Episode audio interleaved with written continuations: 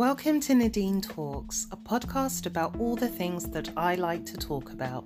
Sometimes that could be T V, sometimes that could be film, music, or even my hair. So let's get on with the show. Okay, so let's get into Wonder Woman nineteen eighty-four. First things first, there will be spoilers, so if you haven't seen Wonder Woman yet, you have been warned. We open in Themyscira with a young Diana taking part in a physical competition, a bit like the toughest Olympic Games ever. And can I just say, I love the work that Patty Jenkins does here and in the first movie. The world building is great. Visually, Themyscira is stunning, and across the two films we get a real sense of the Amazon-esque world that Diana grew up in. These opening ten minutes are a real treat, and in my opinion, the best part of the film. We then jump to an eighties mall with Pedro Pascal's Maxwell Lord's cheesy oil tycoon advert playing in the background and a jewellery heist taking place, which Diana stops. And this is where the cons start for me. This sequence was so corny, fake and comedic, but not in the good way. The robbers weren't menacing, no one ever felt in danger, not even the little girl who was dangled over the balcony. It just didn't feel serious or real here, and for me, change in tone, not a fan of it. We then get a sense of Diana's lonely and solitary existence since the death of Steve and eventual passing of all the friends she made in the first film. Diana's isolation is self-imposed, whereas the next character we meet, Kristen Wiig's Barbara Minerva, is not. And she is ignored by everyone around her, not even being remembered by her boss who hired her. Both Diana and Barbara work at the Smithsonian, and when the F B I send one of the items stolen in the heist to Barbara for identification, Diana helps and the two start to form a friendship. Diana translates the inscription on the stone, which says it will grant one wish, and Diana knows exactly what she wants. Steve, maybe? While Barbara has no idea, although she knows the stone is not valuable, so takes the artifact to be a fake. After Barbara is attacked while walking home and Diana saves her while not in her Wonder Woman outfit, Barbara's girl crush explodes. She holds the stone and wishes to be like Diana, strong, sexy, cool and special. Hey girl, don't we all? The next day, Barbara awakes in her office and the awkward Barbara who could barely walk in heels is now light on her toes and turning the heads of all the guys. Suddenly everyone remembers her name. She's introduced to the very flashy and seemingly wealthy Lord, and the two really hit it off, but Diana is not so easily swayed by Lord's obviously fake charms. Barbara, however, she's smitten. Diana continues to research the stone and finds a connection to Lord. Uh-oh. We then follow Lord to his company's head office, and we see all that glitters is not gold. Lord and his company have a glamorous front, but go past the reception and we see the offices are unstaffed and the phones are not ringing. He has a son who has been promised a life of riches, as have the disgruntled investors who have had enough and want their money back. Diana arrives at a glamorous event for the museum, immediately getting the attention of some male attendees, but she's only there for Lord. Barbara then arrives and elicits a similar reaction. Lord puts the moves on Barbara, but it's only to get access to the stone, while Diana is hit on by guy after guy. However, a stranger repeats a phrase that gets her attention. It's Steve, but not in his body. This is another con, but we'll get to that a little bit later. So the pair catch up on the last forty odd years and spend the night together, waking in Steve's new apartment. They have your typical outfit change montage, while Lord turns himself into the Wishstone, yet another con, and Barbara begins to realise how strong she is at her local gym.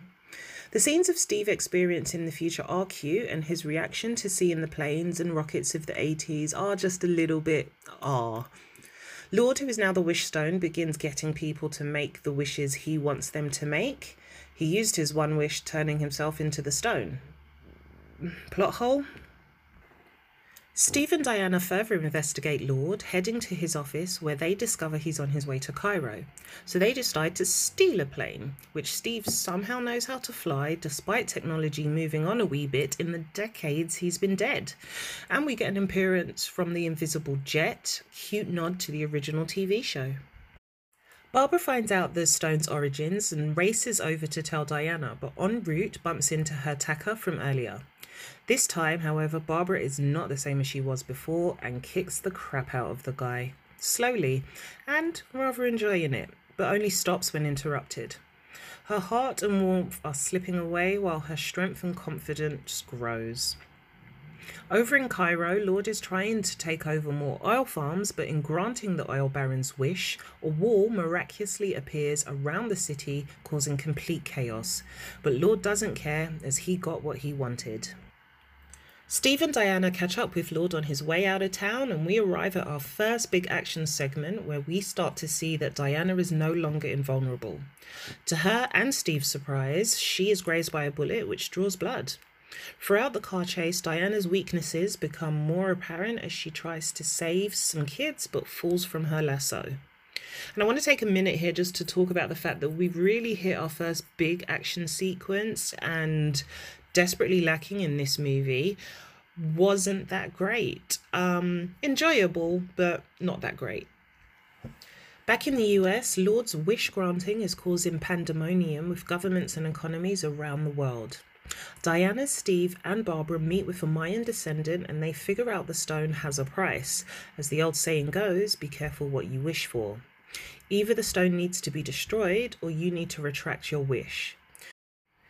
Neither Barbara or Diana are keen to take back their wishes, and Lord is busy granting wishes and paying the price with his health failing fast.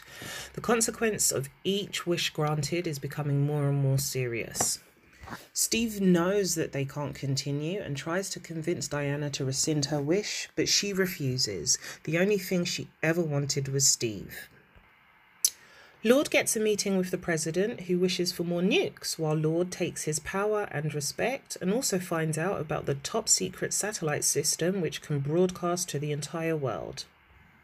At the White House, Diana and Steve nearly stop Lord, but Barbara saves him.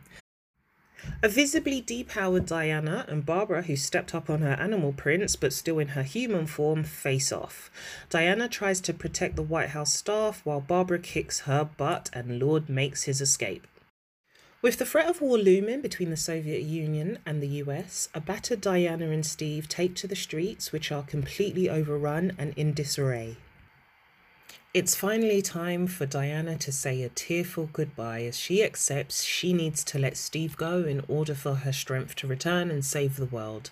She walks away without a look back and renounces her wish. Leaping into the sky and hitching a ride from a passing plane, Diana learns how to fly. An ever-weakening Lord and a disillusioned Barbara fly off to fulfill Lord's quest for more power, with Barbara wishing to not be like anyone else, but to be something no one has ever seen before, an apex predator. Max goes live on the global satellite system and people across the world inadvertently make and receive their wishes. Even the random "I wish you'd drop dead" comes true. The final act sees Diana don the iconic gold-winged armour and takes out a few guards with ease, but before she makes it into the building, a very feline-looking cheetah, aka Barbara, shows up, and the battle ensues. Diana incapacitates Cheetah, heading inside to deal with Lord. She surreptitiously uses her lasso to address the globe, pleading with everyone to renounce their wish while she shows them the truth. And that is the end of the movie. I mean, the ending was okay, it was very thoughtful, but really lacked impact and wow factor. And for a movie with very little action sequences as it is, that's really disappointing. So I just want to go back to some of the cons that I mentioned earlier. One in particular was Steve. Well, not so much Steve, because Chris Pine's performance was just as good as it was the last time, but why the body hijack trope? Not only was it unnecessary or needed, it certainly wasn't explained. They could have easily had Steve come back to life and still had the fun changing clothes montage. If they were trying to invoke eighties movies, they should have looked forward to Die Hard instead instead of eighteen Again or vice versa, all of which were released in the same year. Or better yet, they could have tried to emulate fellow Justice League Batman, which was out a year later. For me, I just felt the movie was overall lackluster. There were some really sweet, touching moments, and they revolved around Steve and Diana. The rest of the movie, it was okay. If cinemas had been open and I had rushed out to see this, it would have been a little bit more of a disappointment. But for a stay at home and have something to watch, it's a fair shout. I love Pedro Pascal. I love The Mandalorian. He was fantastic as Maxwell Lord, sleazy tycoon, but as a villain, as a real threat, not so much. Yes, he did grant wishes recklessly, but did it matter? I don't know. It just, the plot wasn't that great. Um, it's disappointing. I really liked the first movie. This one, not so much. So my overall rating, I'm probably going to give this a six out of ten. Ouch.